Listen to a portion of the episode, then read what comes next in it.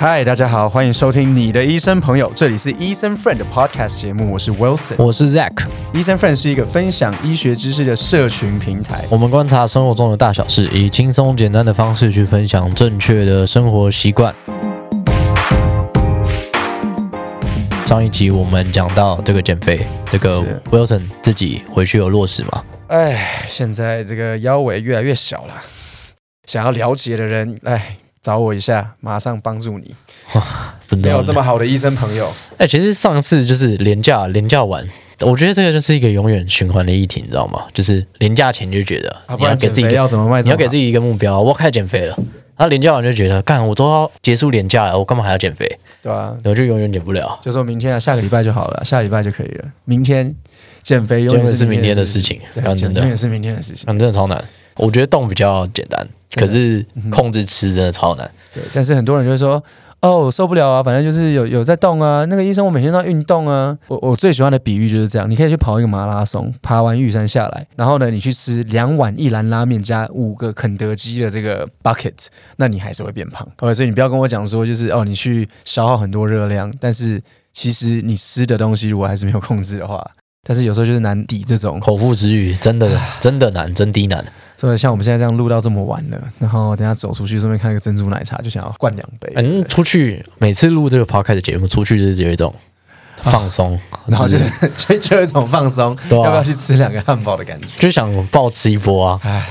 还是没有办法抵挡自己头脑的这个脑内的这个生物本能。是好，那在进入一样在进入这次节目之前，我们一样在感谢我们的胡叔，也就是我们节目的剪辑，叔我们的节目剪辑师。那他们有一个节目叫做《彼岸薄荷》，彼岸薄荷，彼岸薄荷，彼岸薄荷，彼岸薄荷主要是在讲一些有关生活的一些议题。那如果对生活议题有对不对？你想吃了，你其实好想吃薄荷冰淇淋。好，如果对生活议题有兴趣的朋友，欢迎到他们的节目打彼岸薄荷去收听哦。那今天。呃，我们讲完减肥，一样这一集比较也算是我私心想做的。那我觉得一定一样，也很多人有这个困扰，就是所谓的过敏。精确一点来讲，叫做鼻炎过敏。对，那其实鼻炎过敏这个东西，我觉得烦的，就是很烦的点有两个，一个就是你想专心的时候，然后那鼻子就塞住，然后一直流鼻水，很烦。这是其中一点，这个大家大家都有一些共鸣嘛。那另外一点比较像是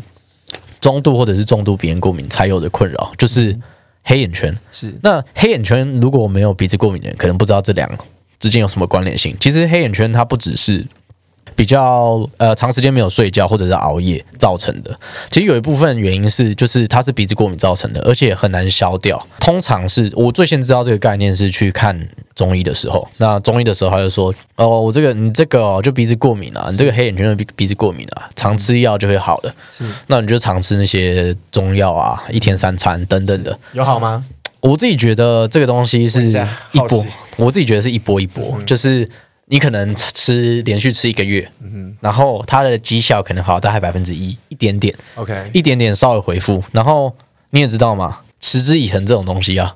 就就跟运动一样，是。这这件事情其实蛮难的。是。所以我自己对于中医的这个疗效，我自己觉得是有限啦。对，那当然，我觉得如果是长期有在吃的朋友，肯定是有一定程度的效果。是。对，今天想聊这集，主要就是想聊说，就是，哎，为什么有些人就是不会过敏？可能在一些花粉啊，或者是天气变化的时候，他还是过得好好的。那为什么一生下来就会过敏？然后以及假设我已经过敏了。我要怎样克服这个过敏的情况，以及了解说为什么？因为通常中医他就会说，呃，你这个黑眼圈是过敏，他也没跟我讲说，那黑眼圈跟过敏到底有什么关系？是对，主要就是想先了解这一块，就是有关我们的这个过敏的黑眼圈，以及什么是过敏呢？过敏的种类又分成哪一些？那如果以西医的角度来看，威尔森会怎么看这件事？我们先讲一下那个过敏跟黑眼圈哈，我觉得这个是大家比较有兴趣。其实，在那个小儿科的时候啊，常常看到一些过敏儿，一走进来就跟妈妈说啊过敏儿，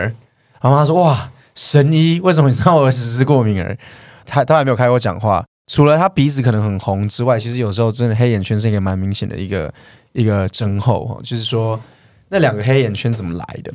其实我们在过敏的时候，有过敏的朋友其实应该都知道说那种鼻塞的感觉很不舒服，或者是没有过敏的朋友，可能也有这种鼻炎啊、就是感冒的时候那种鼻塞很不舒服的感觉。嗯，其实黑眼圈的这个产生，其实就是你鼻子的那一个黏膜啊，它充血很久，就是你鼻塞的时候那种感觉出现的时候，它会压迫到一些微血管，尤其是静脉这边的这个微血管，是造成这个回流不佳，就好像那种过年后 OK 回台北堵车的这个情况一样。OK，你就想象塞，你就想象那个在台北吹了一个大气球，这个大气球就是你的鼻黏膜，OK，这个大气球就压在你的这个高速公路上，就是北二高啊、中山高啊，这个北回交流道这边就是压了一个超级无敌大气球。那这个大气球压着，当然就会造成回堵嘛，对不对？那回堵堵堵堵堵，也就堵到南部之后呢，你就想象南部那一边就是你的这个黑眼圈那一边的这个血路，OK，就是高速公路。OK，堵到那边的时候就会造成就是车子的淤积，OK，就是塞车，OK，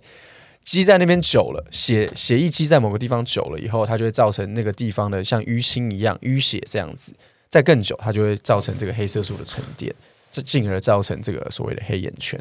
所以呢，讲简单一点，过敏过敏鼻，然后呢造成黑眼圈，主要就是因为呃血液的流动不好，然后造成两边的眼睛的黑眼圈这样子。对啊，只是就是我好奇的点比较像是，你看我的鼻孔跟眼睛同样都是孔，距离差那么远，啊，为什么会我 为什么会卡到那边？你们不干嘛不去卡我的嘴巴，然后就让我嘴巴少吃一点就好了？对为什么会卡到特别会卡到眼睛那边的血管 哎、这个要问造物主了，我帮你打电话问他。？OK，好了解，对对啊，真的很很气耶。对但卡到嘴巴，我就可以同时就解决减肥的困扰了，对，你就卡到喉咙嘛，没干什么？？卡到喉咙，没有少吃东西就窒息这样。对啊哦真的很气。其实台湾人过敏好像蛮多的哦。是，其实过敏的人真的还蛮多的。真正的统计我是没有看过、啊，但是据我了解，好像将近有三分之一的人口都有大大小小的过敏。嗯通常过敏的种类啊，其实大多大部分人啊，都属于两类，是就是所谓的天气变化是以及尘螨。是那再来可能比较多一点点的，就就不是占大多数，大部分是花粉啊，嗯或者是一些动物的毛屑等等的。是对，那可能像这些过敏源有有那么多的种类，然后甚至过敏这个更精确讲一点，它事实上还是有分鼻炎啊，或者是食物啊，可能有些人吃一些食物会起一些疹子什么的。对，那我们今天主要是探讨一些鼻炎过敏，鼻炎过敏这些过敏源有分那么多种类，会起一些过敏的反应的原理，主要是因为是什么呢？是，其实这个是一个大灾问。我们先主要先聊的应该是说过敏反应到底是什么，然后我们再来聊就是说，诶，那过敏反应是大概是这样。那如果发生在呃某些地方，例如说皮肤，例如说鼻子、呼吸道跟肠胃道的时候，这差别在哪里？其实过敏反应是一个全身上下都会有的问题，任何地方都可以有过敏。我皮肤碰到有可能接触性皮肤炎，OK，那这个接触性皮肤炎某种程度也算是一种过敏。过敏反应其实讲简单一点，就是我们的身体里面的这个免疫系统，也是我们身体里面的这个军警系统。看到妈妈长也攻击，看到路边的这个阿呆阿猫野狗都攻击，但是它不是真正的攻击。OK，他没有到真的去打它，产生这种真正的超级强的发炎反应，他只是开始变得很躁动，开始在那边呼叫呼叫呃呼叫广播那个派出叉叉叉派出所，我们要帮忙了，OK，然后就开始散发一种过敏物质，那这个物质呢叫做组织胺，那这个组织胺分泌出去呢，就会开始产生一系列的这些所谓的免疫反应，那这个免疫反应就是所谓的过敏，身体的免疫细胞在遇到 supposedly 应该是正常的一些东西，例如尘螨，他就这样嘛，就在那边嘛，他干嘛嗯莫名其妙看到他就在那边，呃，很可怕，呃。OK，所以每一个人的过敏源不一样，就是因为这样，就是因为每一个人的体质，他所训练出来的这些军警呢，对于某一些东西比较敏感，对于另外一种东西没有那么敏感。OK，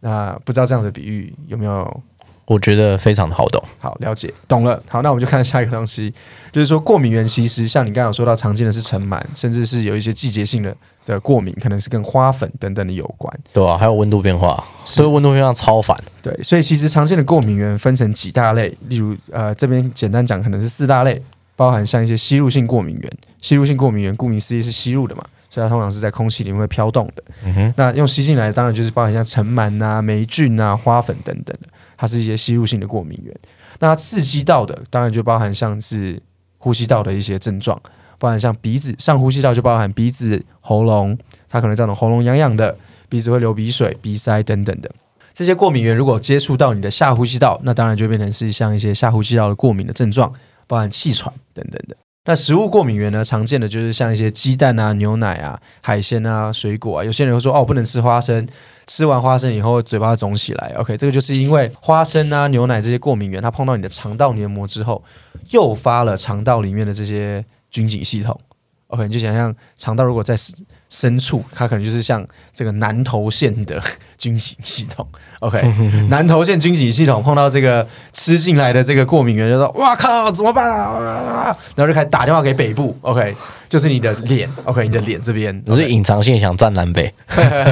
隐藏线想占南北。对对对，哎，南南投县南投县的这个军警系统就开始疯狂打电话给北部。OK，去说。哎，有这个异物入侵哦，怎么样？怎么样？怎么样的？然后北部就开始莫名其妙，就是排了一大堆警察在这个凯达格兰大道上面这样，但其实是一个 false alarm，就是一个假性警报，因为后来才发现这个进来的东西其实只是一个牛奶推车而已。推着牛奶的北北经过，但他们就很紧张，他们以为穿着白色的就是某种白色恐怖之类的，right？他就是很紧张，莫名其妙很紧张，所以就是食物性的过敏源。那接触性过敏源呢，就像碰到表皮嘛，碰到表皮就会不舒服的，例如像一些化妆品啊、乳胶手套啊等等的。OK，那这这些东西可能就是像有点像是碰到我们的海巡海巡署的这个海巡边界，一碰到那个触礁的时候，就开始就直接哔哔哔哔哔哔，然后就开始狂抠，就是一样打到我们的中央系统这边去，入侵我们的领海。对对对，但其实根本就只是一个海上漂移物而已，他们以为是某种来 I don't know 外星生物之类的。OK，那最后的话就是一些特殊性的注入的这个过敏源，那其实常见的呢，就是包含像一些爬虫类。或者是一些昆虫咬的时候，这个唾液或它们的这些分泌物，例如蚊子。OK，蚊子咬到你的时候，你是会觉得很痒。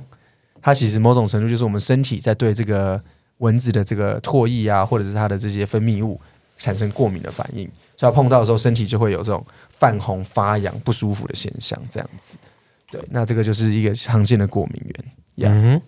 好，所以呢，很多朋友可能觉得说，哇，那其实我可能就有这个所谓的过敏性鼻炎的这种症状嘛。过敏性鼻炎在台湾其实真的是一个还蛮普遍的一个现象。我自己其实就是一个严重过敏儿，OK，就是过敏铁三角，包含鼻炎、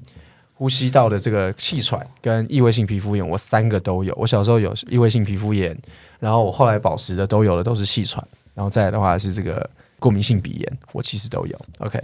那这个东西呢，就分成是有季节性跟常年性的。OK，季节性的就是可能在换季的时候，可能因为空气的湿度改变，造成花粉跟霉菌的这个孢子啊，或者是这些花粉飘飘在空中的时候比较难扩散。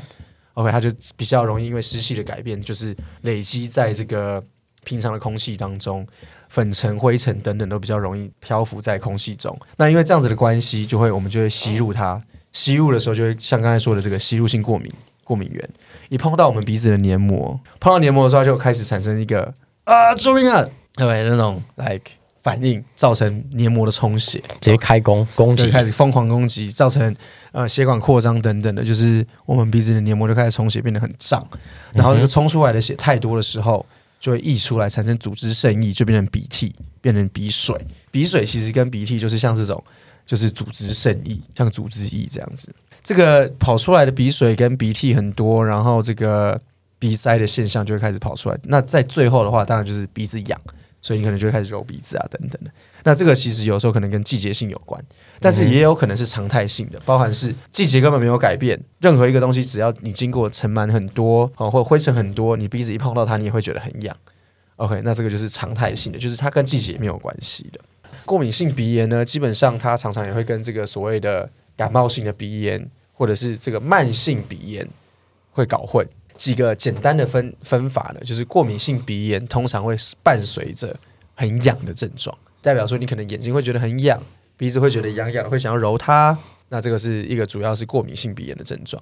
如果是一个比较像是感冒的啊，或者是说病毒性感染的这种鼻炎呢，它可能会伴随着一些身体的其他的症状，包含可能会比较容易累啊，想睡觉、倦怠无力，然后同时有一些其他上呼吸道的症状，包含一些咳嗽，然后鼻水一直流，甚至鼻涕有可能有变黄啊等等的，这些可能就是跟感冒啊、细菌感染啊等等比较有关。那最后才是讨论到就是像呃慢性的鼻炎。那慢性鼻炎现在有一个有一个新的名词，或最近这几年有一个名词叫做血管性鼻炎。OK，就代表说你的血管可能一开始是因为过敏，开始变得比较扩大，扩大经营，造大家庭这样子，扩大经营造大家庭？合理合理合理，合理。结果哎，就真的就是越来越多家庭进来，对吧？造成大家溢出来。OK，太家庭太大，家庭太大，对对，人都溢 hold 不住了，hold 不住，hold 不住了，对，全跑出来，所以就是一直，因为他的房子变得盖得很大，我们就想象这个鼻子里面的血管扩很大，OK，或者是说很。很很嗨这样子，所以造成很多的血一直跑进来，跑跑一直跑进来渗出来，就变得一直像流鼻涕。像我们这个医生的 Sean 呢，他这个也是常常流鼻涕，他这个其实就跟过敏其实不一定有直接的关系，因为他走到哪里都在流鼻涕啊，他不是说碰到什么东西，除非说他对全世界都过敏嘛。还是他其实就是对空气过敏，OK，他呼吸就在流鼻水，生下来就过敏，生下来只要看到的东西就在过敏。其实也不是，其实他这个其实就已经叫叫做这种血管，叫做 vasoactive 的 rhinitis，或者是 chronic rhinitis，慢性非过敏性的鼻炎。那这个时候很多人说，那这个东西到底要怎么治疗？那你当然就是要对症下药嘛。所以，哎，这个时候医生的专业就来了。我们就要，我们就要来深度探讨，对，到底怎么来攻克过敏？没错，就要来看你这个问题到底是什么。有时候根本跟你的鼻子痒啊等等的症状，也有可能完全跟过敏没有关系。所以，怎么攻克过敏呢？其实很多时候，我想在电视上面，大家喜欢讲一句话。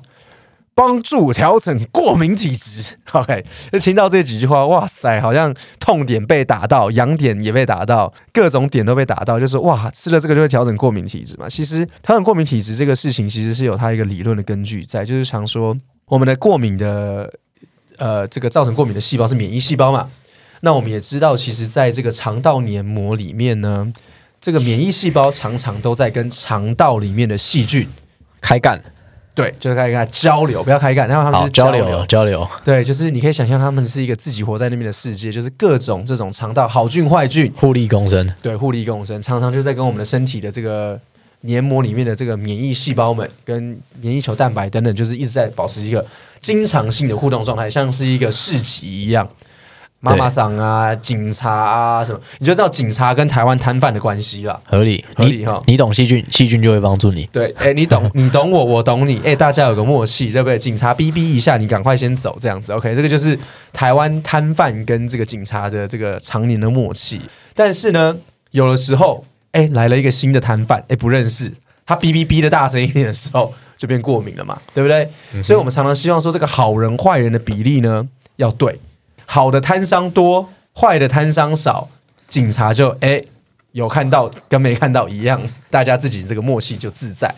OK，所以呢，这个调整免疫体质这个东西呢，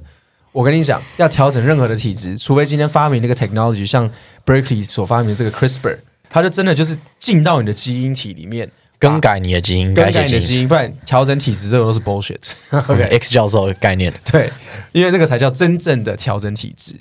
不然，其他的都只是在 moderate，我只是在慢慢调整。对，就只是说调整调试。对，哎，警察都还是在，他都看到摊商，supposedly 都还是觉得他是违法的。嗯只是因为我们共存很久了，我们比较 peaceful 一点，就是哎，你知道，OK，慢慢的，慢慢的，你知道，OK，呃，那个 Zack，你今天有来，OK，这样子。他不会那么认真而已，对啊，就这个还是比较还还像是可能长期长期类型的症状，没错。所以调整体质这个东西呢，就是过敏的人可能可以做的事情。另外一件事情是有科学根据的调整体质的，也是有文献有 paper，医学喜欢讲的 paper，可以调整过敏不舒服症状的这个东西呢。像鼻过敏就是鼻喷剂，鼻喷剂其实很多人会误会，他说坊间有欧圈鼻，就是会帮助你缓解鼻塞。这个其实不是在调整过敏体质，它只是针对症状。就像我刚才说的嘛，鼻塞是因为你的血管充血，所以呢，这个血管扩张很大。欧圈鼻其实是让这个水管变小，然后让扩大经营、造大家庭的房子呢，在就是缩小经营、没造家庭这样子。OK，所以它是缩小那个水管，造成这个人不会那么容易溢出来。然后呢这边就鼻水不会流，鼻塞不会在这边，所以它是一个症状性缓解的药物。有过敏的朋友应该都听过这个欧圈比啊，那个像是普遍常见的这个，我们叫做呃这个洗鼻器，对。对吧？呃，不是洗鼻器，哦不是洗鼻器吗它是欧圈鼻就只是一个鼻塞喷剂，没错，那洗鼻器又是另外一件事情 OK 等一下会讨论到。好。但是呢，调整过敏的这个低剂量类固醇的这种鼻喷剂呢，它的作用原理不太一样。哦，对了，顺便讲一下，欧圈鼻这种东西不可以常常喷，因为呢，它会造成一种叫做 rebound rhinitis 或者 rebound 的这种呃鼻炎、鼻塞等等的，是因为你一直给它压，一直给它压，这个血管就像弹簧一样，你压很紧，你压很紧，压很久，压压压压压到最后它就啪就弹开了，就越弹越 hold 不住了，爆开。对，爆开，而且爆的更凶，所以这是欧圈比。那低剂量类固醇这个东西，其实就是像刚刚说的嘛，类固醇这个东西就是让警察绑手绑脚，所以警察还是很敏感，他看到刚才那个牛奶摊贩还是会生气，但是我把他的手绑起来，我把他的嘴捂住，让他不能产生他该有的反应，所以呢，这个就是把警察抗梦得的概念。OK，你没有你没有揍他，你把他盖布袋而已。那这个东西就是类固醇的功用，低剂量类固醇就可以调整鼻腔黏膜里面它的这个反应，让它碰到尘螨、碰到这个灰尘不要那么激动。最后的话才是洗鼻器，洗鼻器是把你的鼻子常常碰到这些东西都脏脏的嘛，嗯哼，啊脏脏的，你就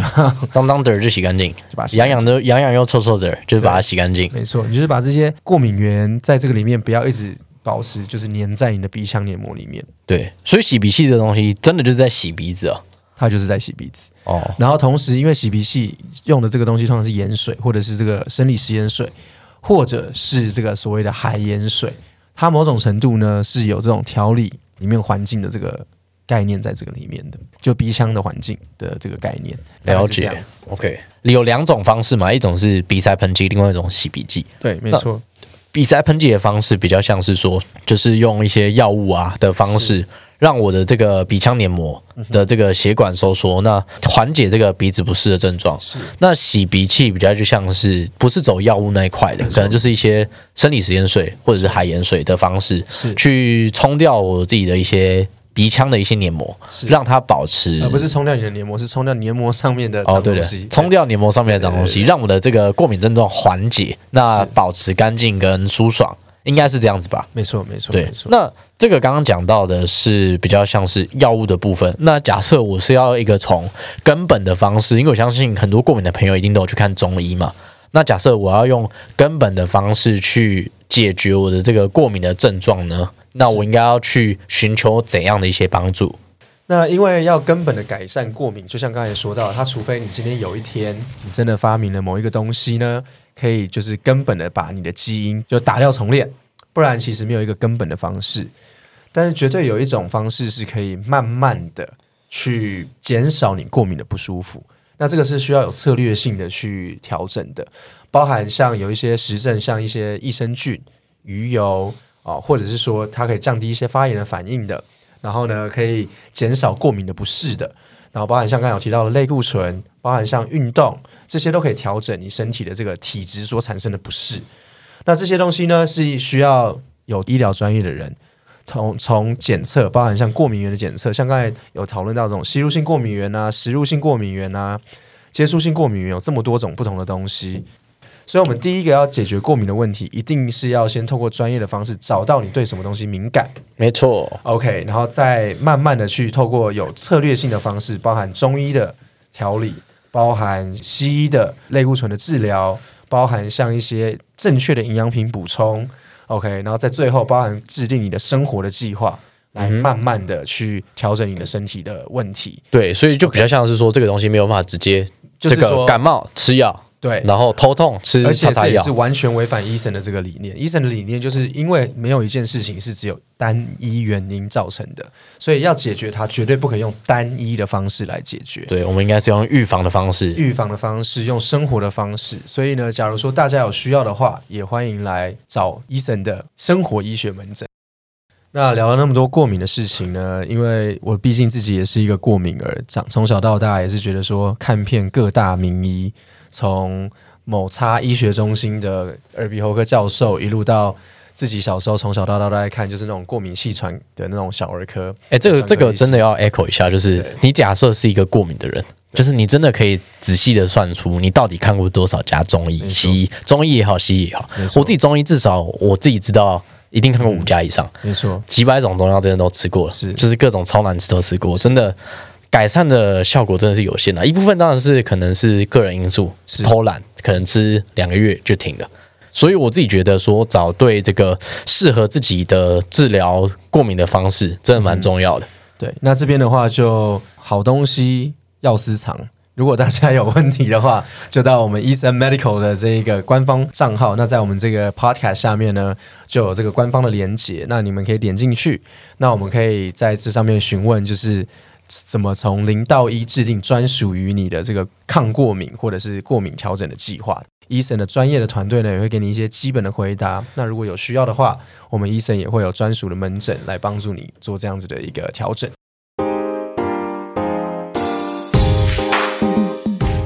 那谢谢大家今天收听今天的节目，我是 Wilson。我是 Zack，如果大家今天喜欢今天的节目的话，欢迎大家在 First Story 上面订阅我们。有任何想跟我们说的话，欢迎在 Apple Podcast 上给我们五分的评分加留言，还有或者是私讯我们的 Ethan friend 的 IG。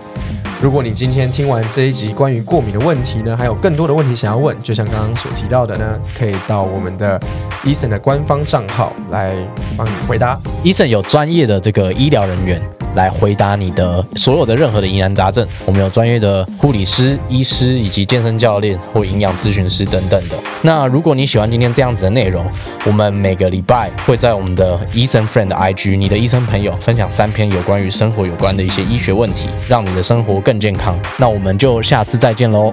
拜拜拜拜。